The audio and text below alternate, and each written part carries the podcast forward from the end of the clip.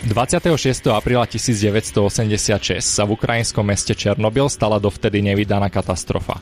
Po havárii reaktora jadrovej elektrárne bolo evakuovaných približne 70 tisíc ľudí z okolitých oblastí.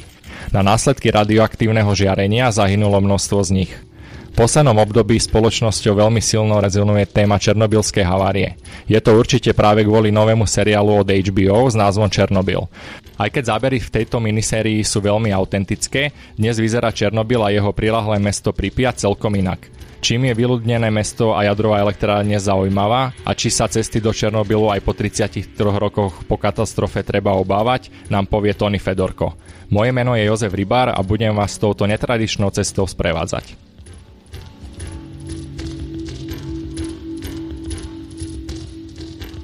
Tony Fedorko je audiovizuálny tvorca, ktorý sa zaujíma aj o dokumentaristiku a práve vďaka nej mal možnosť navštíviť Černobyl a zachytiť tak špecifickú atmosféru miesta Pripiať i samotnej elektrárne. Tony, vítaj u nás. Ahoj. Prečo si sa vlastne vybral do Černobylu? Ono to bola taká veľmi zvláštna zhoda okolností, kedy ja som dostal ponuku robiť mm, videá, pre, také marketingové videá pre jednu cestovnú agentúru a toho materiálu som mal tak veľa, že som sa rozhodol nastriať z toho aj samotný dokument. Kde napríklad tvoj dokument si vieme pozrieť? Aktuálne nie je verejne dostupný, ale snažím sa ho dostávať na také cestovateľské kina a aktuálne môj najbližší plán je dostať na čo najviac stredných škôl. Dobre, tak poďme to tu rozobrať bližšie. My sme si vlastne túto tému pomerne zaujímavú s tým, že väčšinou sa tu bavíme o dovolenkách a letenkách zvolili najmä preto, že aktuálne beží všade HBO seriál Černobyl. Je podľa teba tento seriál autentický? Ak si ho teda videl, predpokladám, že áno. Áno, seriál Černobyl som videl a musím povedať, že naozaj veľmi pekne uh, korešponduje s tým, čo sa tam naozaj stalo. Uh, niektoré tie postavy sú uh, možno trošku premrštené, že do jednej postavy je zliatých viacero postav, ale samotné udalosti sú vysvetlené správne. Ty si sa sem dostal cez našu kolegyňu Radku, ona mi ťa predstavila, že si kvázi dokumentarista, že je podľa teba ten Černobyl dokumentom, alebo ide skôr o hraný seriál, ktorý má iba zaujať ľudí, alebo ako to vidíš ty? Toto sa ma už uh, ľudia pýtali, že teda ako by som to charakterizoval ja a podľa mňa je to taký, že veľmi dobre hraný dokument s filmovou kamerou. A čo ťa na ňom zaujalo najviac? Mm, ja som sa na neho sústredil hlavne z pohľadu toho, že to miesto som videl a viem teda, že určite sa nenahrával v prostredí Pripiati a veľmi ma zaujímalo, nakoľko ju budú vedieť napodobniť. A vyšlo im to? Vyšlo im to veľmi dobre. Ja sa priznám, ja som bol v Černobyli minulý rok v septembri a ja som bol v niektorých pasážach fakt v tom, že je to natáčané priamo v tej zakázanej zóne. Ehm, to, kde to natáčali, naozaj neviem, ale som si takmer 100% istý, že v zóne by im to natáčať nedovolili. Jasné, a prečo by im to nedovolili? To je dobrá otázka. No, zóna ako taká je mm, vojenská zóna, aj, aj celá akože nazývaná Chernobyl Exclusion Zone a sú v nej dosť prísne pravidlá. Ty si bol v Černobyle trikrát a natáčal si tam, čiže ako sa to tebe podarilo tam niečo natočiť? Natáčať seriál s takouto produkciou vyžaduje nielen veľa času, ale aj veľa ľudí. A zóna nie je stavaná na to, aby dokázala uživiť crew, ktorá má 150, 200, 300 ľudí. Ja som tam bol prakticky ako jednotlivec. Čiže len ja, kamera a niekoľko ľudí, ktorí boli na túr so mnou plus prievodca. Čiže tieto dve veci sa podľa mňa nedajú porovnať. Jasné. A teraz sme pekne premostili k tomu, že Pelikast je cestovateľský podcast. A ako si sa tam dostal? Môžeš opísať kľudne každú jednu z tých troch ciest, lebo podľa mňa si vždy išiel inak, ak sa nemýlim. Áno. Moja úplne prvá cesta do Černobylu bola vlakom. Um, tá bola, nazvem to, najzážitkovejšia, uh, pretože z Užhorodu som cestoval vlakom do Kieva, čo bol nočný ukrajinský vlak. A ten má veľké čaro, a, takže pre všetkých ľudí, ktorí uh, sú dobrodružnejšej povahy, tak odporúčam skúsiť si um, do Kieva najmenej cestu vlakom. To čaro by si možno ako opísal, že v čom je to čaro toho vlaku? ja neviem, či sa to dá nejakým spôsobom opísať. A skôr už ide o to, aká mentalita je na Ukrajine a s akými ľuďmi sa človek na Ukrajine stretne. Čiže tí ľudia sú, aj, aj tých, čo sme stretli my, boli oveľa srdečnejší a zhovorčivejší a vlastne celá tá cesta bola veľmi zábavná. Nazvem to tak. Ja, ja môžem na Ukrajinu povedať len toto. Ja som mal niekedy pocit, že som sa tam cítil ak na Slovensku niekoľko desiatok rokov možno v čase, nejaké 90. roky. Ty si takýto pocit nemal? Áno, skoro stále. Dobre, a tú druhú cestu teda išiel si prvýkrát vlakom, druhýkrát si šiel ako? Druhýkrát som e, cestoval lietadlom, bolo to priamo, priame spojenie Košice-Kiev a, a toto odporúčam všetkým ľuďom, ktorí sú pohodlní. Možno hodinu a pol trval ten let. Prakticky som ani nezaznamenal, že teda nejako extrémne cestujem. Keď letíš na Ukrajinu, potrebuješ, predpokladám, pas? Áno, na Ukrajinu už je potrebný pas a keďže ja som tam letel ešte v roku 2016, tak si dávali veľký pozor na to, aby zistili, kam idem a čo idem robiť, lebo um, mali strach o to, že sa idem nejakým spôsobom zapájať do konfliktu na Ukrajine. Jasné, kvôli tomu Donbasu a všetkému Krymu, čo sa tam stalo ale nakoniec si sa tam dostal bez problémov, všetko prebehlo? My sme im radšej teda nepovedali, že ideme priamo do Černobylu a povedali sme im, že ideme na dovolenku do Kieva a ako náhle počuli slovo Kiev, tak to bolo všetko v poriadku, dali nám pečiatku Jasné, do že brali ako normálneho turistu, Presne ktorý tak. sa tam ide pozrieť. Ja by som možno nadviazal na to, čo si teraz povedal, že radšej si mne povedal, že ideš do Černobylu. Ja som tam bol teda minulý rok v septembri a ja som mal naopak pocit, že Kieve tie rôzne cestovné kancelárie, bo ľudí, čo sme tam stretli, tak oni boli radi, že tam tí ľudia chodia a tá vláda to ako keby kvázi podporovala, aby tam tí ľudia chodili, že robia z toho fakt taký biznis turistický. On sa z toho biznis stal v posledných dvoch, troch rokoch. Keď som tam bol v roku 2016, bol problém stretnúť vôbec niekoho iného v zóne, okrem teda ľudí, ktorí boli so mnou na tur. A ak sme už aj niekoho stretli, tak to boli dvaja, traja ľudia. Ale to cestovanie do zóny sa stáva čím ďalej tým viac populárnym. Aktuálne myslím, že ročne tam chodí okolo 30-40 tisíc ľudí, čiže začína z toho byť veľký boom a myslím, že po tomto seriáli to bude ešte viac. Ale Ukrajinci berú Černobyl ako takú svoju národnú hambu, ako takú malú škvrnu a už vtedy mi vlastne hovorili, že nechápu, prečo tam ľudia chodia pre nich to bolo také čudné, že sa niekto chodí pozerať na miesto katastrofy, ale myslím, že uh, finančné zisky, ktoré z toho môžu vyťažiť, im trošku zmenili názor a preto aj Kieve začína vznikať čím ďalej, tým viac takýchto cestoviek, ktoré ponúkajú práve Pripiať. Jasné. A koľko to teda stojí takýto výlet do tej Pripiatie priamo k tej černobylskej elektrárni? Ono sa to pohybuje uh, rôzne podľa toho, čo všetko chce človek vidieť, koľko ľudí ide a či vôbec chce aj vstúpiť do elektrárne alebo nie. Ale ja to zvyknem tak trošku zjednodušiť a hovorím, že približne 100 eur na deň.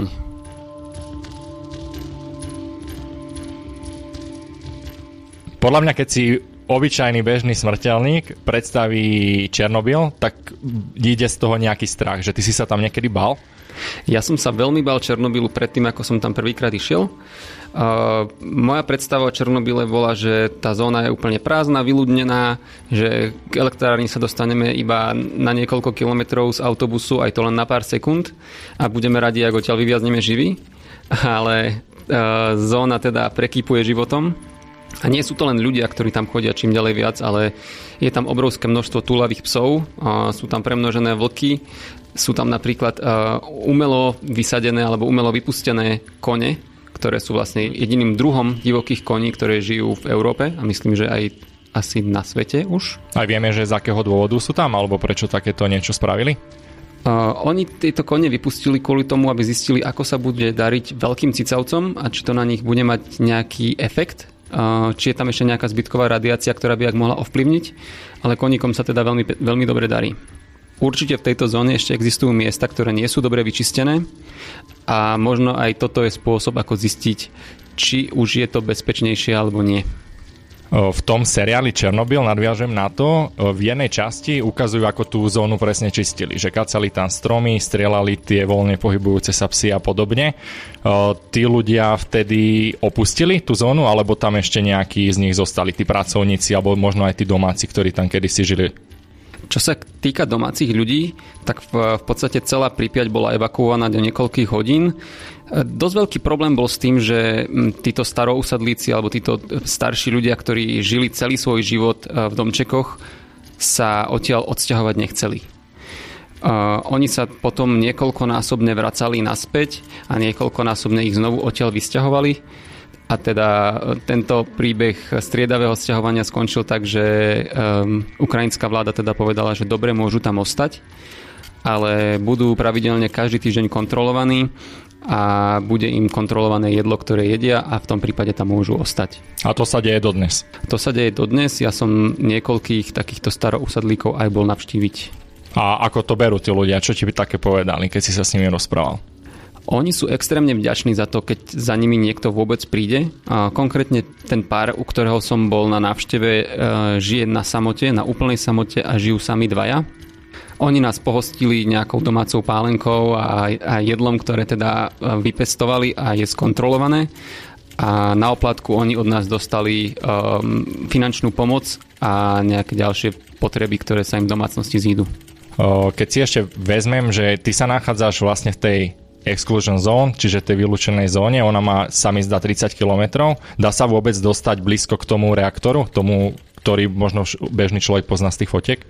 Samotná zóna je rozdelená na viacero menších zón. Tá úplne vonkajšia zóna má 30 km a ak sa do nej chce človek dostať, tak to funguje v podstate ako na akejkoľvek hranici. Je tam pasová kontrola, sú tam ozbrojení vojaci, nemajú veľmi radi, ak vidia nejaké objektívy, čiže aj mne povedali, aby som tam radšej nič nenatáčal, že teda nech zbytočne neprovokujeme.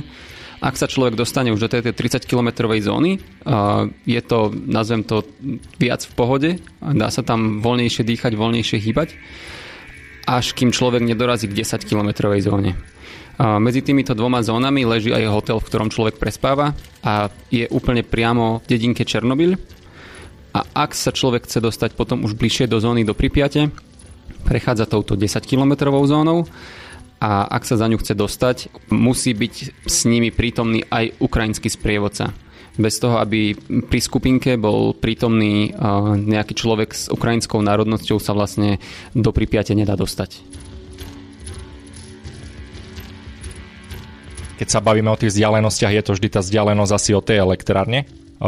Tam viem, že v minulosti niekoľko rokov dozadu, len alebo mesiacov, možno keď to dáme na desiatky mesiacov, tak vznikol tam nový sarkofág. Vieš o tom niečo povedať? Čo sa týka sarkofágu, ja som mal dosť veľké šťastie v termínoch, ktoré som si vybral na návštevu Černobylu. Prvýkrát to bolo október 2016 a druhýkrát to bol december 2016 a presne medzi týmito dvoma dátumami sa nový sarkofág nasúval na miesto, čiže mne sa podarilo zachytiť e, panorámu e, vybuchnutého reaktoru pred a po nasadení nového reaktora na miesto. A v čom sa tá situácia možno zmenila? Že prečo vôbec bol ten druhý sarkofág potrebný? Nový sarkofág musel ísť na svoje miesto, pretože starý sarkofág mal životnosť 30 rokov a tým, v akých podmienkach bol postavený a s akou rýchlosťou bol postavený, znamená, že on nemal zvary ani, ani nity, že v podstate on držal iba gravitačnou silou, bol postavený ako Tetris a za tých 30 rokov z neho začalo vypadávať dosť veľa častí s tým, že ak by prišlo k nejakej seizmickej udalosti, k nejakému silnejšiemu zemetraseniu, je možné, že by sa bol celý rozpadol.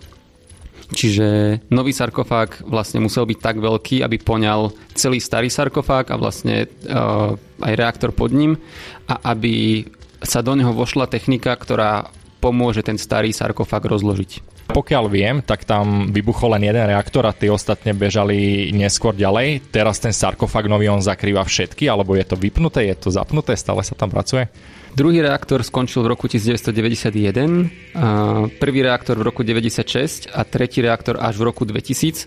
Čiže v podstate e, tretí reaktor fungoval ešte 14 rokov potom, ako sa stalo nešťastie čo sa týka nového sarkofágu, nový sarkofág prekrýva iba reaktor číslo 4 a je teda najväčšou pohyblivou stavbou na svete aktuálne. Najväčšou znamená čo, že keď si to opäť bežný človek dokáže s niečím porovnať s nejakou inou stavbou, je vyšší napríklad ako Socha Slobody? Socha Slobody by sa do nového sarkofágu vošla a dokonca by sa do neho vošli aj dva Titaniky. Jeho rozmery sú 270 metrov na dĺžku, 100 metrov na výšku a 150 metrov na šírku. Nový sarkofág je najväčšia pohyblivá stavba na svete preto, že bol postavený mimo reaktoru a následne bol nasunutý na miesto. Čiže vlastne táto obrovská budova, ktorá má zakrývať celý starý sarkofág, sa musela posunúť. Ja keď si pamätám na ten môj výlet do Černobylu, tak ja som bol fakt veľmi prekvapený, že nás zobrali priamo k tomu sarkofagu, že v podstate my sme boli za akýmsi nižším plotom, ten nižší plot možno mal 2 metre, ale že priamo sme ho videli a prišlo mi to, že to bolo do 100 metrov od neho, že je to tam nebezpečné, alebo nie je to nebezpečné. Nás každý ubezpečoval, že vôbec nie, že to, tá dávka radiácie, ktorú aj za ten celodňový pobyt tam dostaneme, sa dá prirovnať nejakému zaoceánskému letu. Je to tak? Je to správne. Dokonca by som povedal, že aj keď ten nový sarkofag ešte nebol na mieste, že to bolo aj tak ešte bezpečné. Tí pracovníci, ktorí nový sarkofag stavali, tiež dostávali nejaké dávky a tiež teda museli byť v nejakých dobrých zdravotných číslach a dokázali tam pracovať niekoľko hodín, čiže, čiže tá dávka aj bez nového sarkofagu nebola až taká veľká a s novým je zhruba polovičná. A rozprával si sa aj priamo s nejakými ľuďmi, ktorí udržujú celý ten areál elektrárne aj teraz? Táto zóna je tak špecificky rozdelená a tým, že elektráreň tvorí ešte zónu sama o sebe, takže je vlastne rozdiel medzi sprievodcom, ktorý sprevádza po pripiati a v zóne a je rozdiel medzi sprievodcom, ktorý sprevádza priamo v elektrárni. Tým, že v elektrárni sú veľmi sprísnené podmienky nielen pohybu, ale aj toho, kedy človek môže natáčať a čo má oblečené a prechádza cez detektor kovov, Uh, tak aj tí sprievodcovia musia mať nejaké možno lepšie vedomosti o tom, čo sa odohralo a aby tomu človeku vedeli poskytnúť dostatok informácií o samotnej elektrárni. Títo sprievodcovia sprevádzajú iba v elektrárni.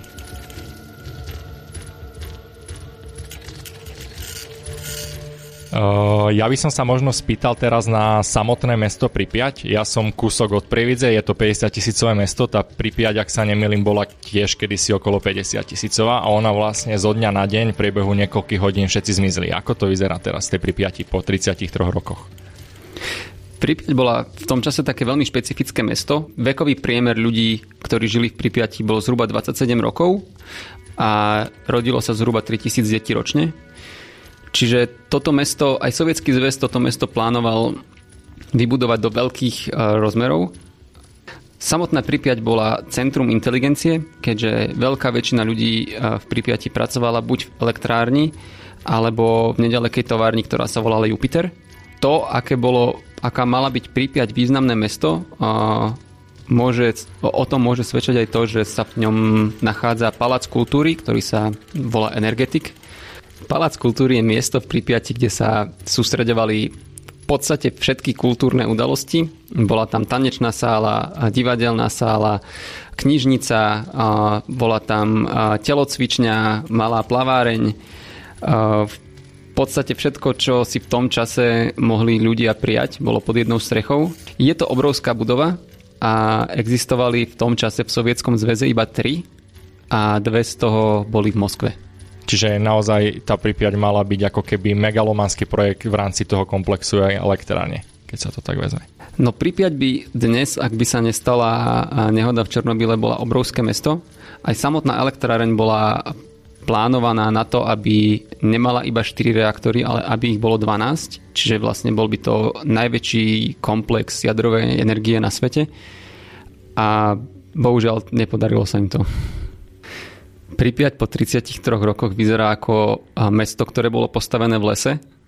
Ona je aktuálne devastovaná nielen časom a počasím, ale aj ľuďmi, ktorí teda sa neštitia pre svoje zábery urobiť veľký neporiadok. Neporiadok myslíš aký, že nechajú tam smeti alebo poprehadzujú tie veci? Jednak smeti, ale stáva sa napríklad aj, že keď sme prechádzali budovou školy, tak eh, niekto si dal tú námahu, že zo štvrtého poschodia alebo z tretieho poschodia podonášal eh, detské masky dole do jedálne a rozhádzal ich pod láške. Aby mal lepšie zábery, alebo prečo? Pravdepodobne. To je naozaj veľmi zaujímavé. A neboja sa tí ľudia, lebo nám, keď sme behali pomedzi tie budovy, alebo aj do nich, napríklad naštívili sme tú plavareň, eh, školu, ako spomínaš ty, vraveli, že niektoré tie veci sú stále veľmi, veľmi radioaktívne. Navštevníci pri Piati sa rozdeľujú na také dve sorty. Jedna sú ľudia, ktorí tam idú ako do múzea, idú sa tam pozrieť, idú si to zažiť. Tá druhá skupina ľudí hľadá zážitok a niekedy tam chodia aj na čierno. A práve títo ľudia, ktorí hľadajú zážitok a hľadajú nejaké vzrušenie v zóne, môžu zónu nejakým spôsobom ničiť. Ty si v úvode ešte spomenul, že tí Ukrajinci domáci vlastne veľa z nich nechápe, prečo tam ľudia chodia, lebo to berú ako akúsi hambu, že vôbec sa to nešťastie v Černobyle stalo. Ako oni toto vnímajú, takéto správanie tých ľudí? Ja si myslím, že um, je to také slovanské správanie sa. Aj, aj na Slovensku by sa dalo povedať, že veľa Slovákov nevie o tom, čo má doma. Veľa Slovákov by som povedal, že nikdy nebolo v Tatrách napríklad. A rovnako je to aj s Ukrajincami, že oni vlastne vôbec netušia, ako vyzerá zóna a predpokladám, že väčšina Ukrajincov v Pripiate nikdy nebola. A keby to možno porovnám, lebo predsa len ide o miesto, kde sa stalo veľké nešťastie, zomreli tam na následky či už priamo alebo neskôr tisíce ľudí, že malo by to byť podľa mňa kvázi nejaké smutné pietné miesto, keď si to napríklad porovná s pamätníkom 9-11 New Yorku alebo niečo, kde sa takéto stalo, že je tam cítiť takúto atmosféru, alebo je to skorej o tom, že naozaj je to spoznávací výlet, alebo je to, aký si mal ty pocit z toho? Atmosféra Pripiate je priamo umerná s tým, kedy tam človek ide. Toto mesto naozaj nevyzerá veľmi smutne, ak tam ide človek v lete, je 30 stupňov a je naozaj krásne. A vyzerá veľmi pochmúrne, keď je jeseň a sú šedivé mraky a prší. Čiže aj to je nejaký spôsob, podľa ktorého by sa človek mohol rozhodnúť, kedy chce navštíviť Pripiať. Ja osobne by som odporúčal koniec oktobra, prípadne niekedy na začiatku apríla, ale to sú práve tie obdobia, kedy tam ide najviac ľudí. Treba rátať s tým, že ak chce ísť človek v nejakom vhodnom termíne, tak v tom istom termíne tam plánuje ísť veľmi veľa ľudí. Vlastne rozprávali sme sa tu o tom, že keď je človek uprostred tej 10-kilometrovej zóny od Černobylskej elektrárne, musí sa tam pohybovať len so sprievodcom. Ako to vyzerá, že ty máš so sebou ten dezimeter alebo niečo iné? Ako sa meria tá radiácia, že kde vieš, že si v pohode a kde možno nie si v pohode? My sme hneď na začiatku, ako sme nastúpili do autobusu, dostali každý do rúk e, teda dozimeter alebo Geiger. A tento ja som mal celý čas so sebou. Sprievodcovia poznajú v zóne miesta, kde si človek môže odmerať zvýšenú radioaktivitu práve týmto Geigerom alebo dozimetrom a ľudí k nemu berú už len kvôli tomu, aby e, navštevníci sami nevyhľadávali miesta, kde by radioaktivita mohla byť zvýšená keď opäť nadviažem možno na ten seriál Černobyl, tak viackrát tam boli spomenuté nejaké hodnoty, ktoré sa merali, čiže úrovne tej radiácie. Aké hodnoty si tam nameral ty počas svojho pobytu? Ja som meral uh, hodnotu radiácie v iných jednotkách, uh, kým v seriáli to boli rengeny. My sme mali zariadenia, ktoré pracovali v Sievertoch, Také úplne bežné uh, žiarenie, ktoré je vzdušné a všade prítomné je zhruba 0,12 mikrosieverta a mne sa asi tá najvyššia hodnota, ktorá sa mi podarila namerať, bola zhruba 850 mikrosievertov. A táto hodnota je nebezpečná iba ak by tam človek stal naozaj dlho. A smrteľná dávka sú 2 sieverty, čo je vlastne 2 milióny mikrosievertov. Ja som nameral 850. Tak to už znie troška lepšie. A kde sa ti podarilo takúto vysokú hodnotu namerať? A táto najvyššia hodnota, ktorá sa mi podarila namerať, je na takom celkom mm, špeciálnom a zaujímavom mieste v Pripiati. Je to v podstate obrovská mechanická lyžica alebo ruka, ktorá slúžila na to, aby trhala a zakopávala použitú techniku alebo techniku, ktorá prišla priamo do kontaktu s nejakým veľkým žiarením, čo však zakope a roztrhá ruku, ktorá trhá všetko ostatné, nič, takže necháme ju položenú uprostred chodníka a urobíme z nej atrakciu dáme, dáme k nej vlastne iba značku, že pozor radioaktívne a necháme ju tam. Čiže predpokladám, že takto nejako tam zostalo vysieť viacero veci v rámci tej pribiatia aj celej zóny prakticky všetko, čo vošlo do Pripiate, v nej muselo ostať. Čiže akákoľvek technika, akékoľvek auta alebo čokoľvek iné vošlo do Pripiate v tom čase, ju už viac nemohlo opustiť. Spomenul si tu teraz, že požiarníkov, respektíve nejakú techniku, v tom seriáli je opísané tá ich že oni v podstate už neskôr vedeli, že do čoho idú a že asi z toho nevyviaznú v poriadku. Ako to tí ľudia, čo možno zostali žiť v tom Černobyle, vnímajú, že sú to pre nich nejakí hrdinovia? Samotní prví zasahujúci požiarníci neboli informovaní o tom, do čoho idú. Aj v seriáli to vykreslené tak, že oni vlastne išli hasiť požiar na streche a až vlastne neskôr, keď začali pocitovať prvé príznaky nejakej e, choroby z radioaktivity, zistili, že teda asi nie je všetko v poriadku. Všetci ostatní ľudia, ktorí prichádzali e, do Pripiate, najmä vojaci, e, pomáhať s touto katastrofou, mali na výber teda či pôjdu slúžiť do Afganistanu, na niekoľko mesiacov, alebo či pôjdu do Pripiate na pár dní, možno týždňov. A tu už rozhodol taký psychický faktor, že kým v Afganistane vidím svojho nepriateľa, tak v Pripiati a v Černobyle ten nepriateľ bol neviditeľný. Veľká časť vojakov si vybrala to, že teda idú slúžiť do, do Pripiate. Mm, keď sa bavíme možno o nejakých štatistikách, neviem, že či ty to budeš presne vedieť povedať, že koľko ľudí sa táto tragédia dotkla? No, nechcem povedať nejaké horibilné číslo, ale predpokladám, že tak 750 tisíc ľudí mohlo byť zasiahnutých. Bavíme sa v podstate o všetkých ľuďoch, ktorých sa táto katastrofa mohla dotknúť, ale predpokladám, že to číslo môže byť aj väčšie. Ja ešte nadviažem eh, na tú využiteľnosť tej černobylskej elektrárne. Ak by sa teda nestala tá katastrofa, Pripyat by bolo asi obrovské mesto v tomto čase a rovnako mňa zaujalo, keď nás tam v roku 2018 prievodcovia zobrali, že zobrali nás do takej zaujímavej, veľmi zaujímavej zóny, kde bolo také kilometrové, hrdzavé, obrovské zábradlie. Čo to vlastne je to zábradlie? Toto zábradlie, ktoré sa nachádza nedaleko pri Piate, sa nazýva Duga a je to vlastne e, radar, ktorý vidí za horizont. Funguje takým spôsobom, že vysiela vlnenie, ktoré sa odráža od ionosféry a následne dopadá za horizont a je teda schopné e, špehovať Američanov bez toho, aby bolo potrebné dostať sa do vesmíru. Hovorím ale asi v minulom čase, že ono už nefunguje. Áno, hovoríme v minulom čase a nielen, že nefunguje teraz, on nefungoval vlastne nikdy. Toto obrovské zariadenie skonzumovalo zhruba 7 miliárd rubľov. V tom čase bol dolar a rubel zhruba 1 k 1, čiže zhruba 7 miliárd dolárov stalo toto zariadenie a v celom sovietskom zväze boli tri takéto zariadenia. A ani jedno nefungovalo? Oni mali problém najprv s tým, že toto zariadenie bolo príliš citlivé na to, aby videlo iba potenciálne rakety, ktoré by teda Američania vystrelili na sovietský zväz, ale zachytávali aj väčšie krdle vtákov a zachytávali aj napríklad lietadla. A ďalší problém, ktorý Tuga mala, bola, že tento radar bol tak extrémne výkonný, že ako náhle to sovietský zväz zapol, tak všetky severské štáty počuli v rádiách taký ťukavý zvuk a vlastne aj preto dostal tento radar názov aj ruský ďateľ. A keď sa teda bavíme o tomto ruskom ďatlovi, ja som ho nazval zábradlie, ale je to asi obrovské zábradlie. Je to obrovská stavba, ktorá má dĺžku zhruba 1 km a výšku medzi 90 a 150 metrov.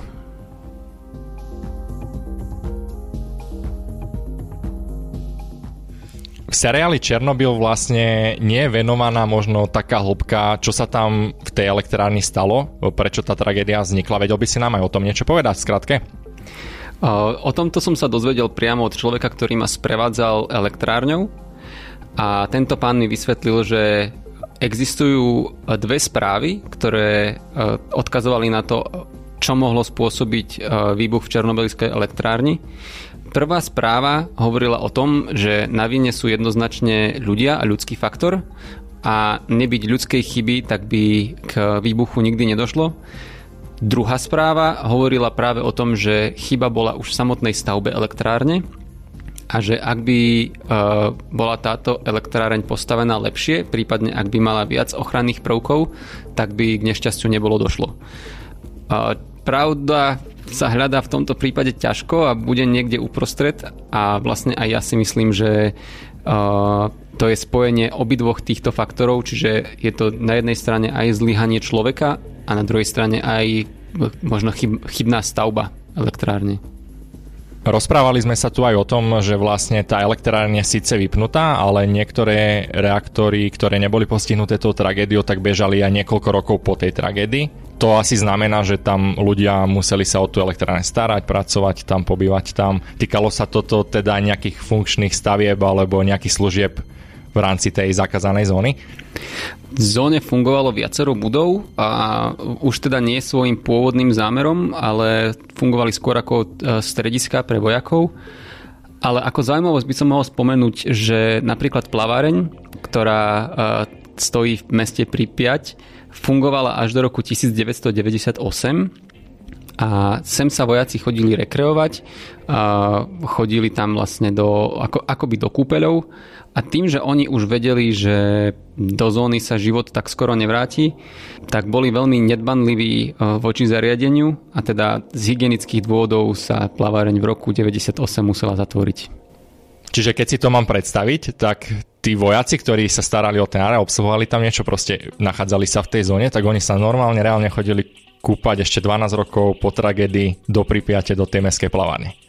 Áno, a dokonca tam bol aj taký že menší bazénik, boli tam sauny, takže uh, celkom si to tam chodili užívať.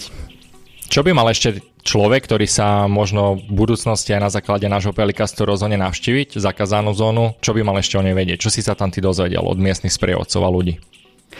Ja by som povedal ešte také zaujímavosti, ktoré môžem nadviazať aj priamo na seriál. Napríklad v seriáli bolo veľmi pekne vykreslené, ako sa ľudia išli dívať na elektráreň, na most, ktorý potom Myslíš priamo po tom výbuchu? Priamo po výbuchu, áno. A tento most vlastne dostal aj taký neslavný názov Most smrti. Ľudia vlastne videli, že elektráreň je zvláštne ožiarená, že blikoce pravdepodobne horí. A taká všeobecná predstava o tom, čo radiácia je, alebo teda ako radiácia vyzerá, všetci ľudia si ju predstavujú zelenú. Radiácia, ale hlavne tá extrémne zvýšená má modrú farbu a oni vlastne aj nad tou elektrárnou videli svetelkujúce modré žiarivé veci a veľmi sa im to páčilo. Bohužiaľ tým, že stáli na tom moste, tak väčšina z týchto ľudí dostala smrteľnú dávku. Ďalej by som mohol spomenúť tiež aj vlak smrti, ktorý dostal toto pomenovanie práve z toho dôvodu, že veľmi veľa ľudí, ktorí cestovali vlakom, ktorý v tej chvíli prechádzal okolo reaktora, dostali veľmi vysoké dávky. Mm, čo je zaujímavé, v Pripiati sa nachádza veľké pohrebisko techniky a nie je to len teda technika, ktorá pracovala na čistení zóny, ale sú to napríklad aj vozne, ktoré sú vyvrátené a nechané na pospas osudu. A z týchto vozňov v podstate v tom čase potrebovali ľudia Sovietskeho zväzu dostať čo najviac a teda napríklad uh, zo všetkých vozňov chýbajú podvozky a tieto podvozky pravdepodobne ešte dodnes jazdia. A vieme kde? A ja to radšej nechcem vedieť. Celý čas sme sa tu rozprávali o tom, ako sa do zakázanej zóny Černobylskej dostať. Ako sa z nej dá dostať von? Cesta von je malinko náročnejšia. Každý človek, ktorý opúšťa 10-kilometrovú zónu, musí byť skontrolovaný a slúži na to taký prístroj, ktorý meria približne 16 bodov na tele človeka. Čiže v podstate človek sa do neho postaví, položí ruky a nohy na správne miesta a tento prístroj po niekoľkých sekundách rozhodne, či sa na človeku ešte nachádza alebo nenachádza nejaká zbytková radioaktivita.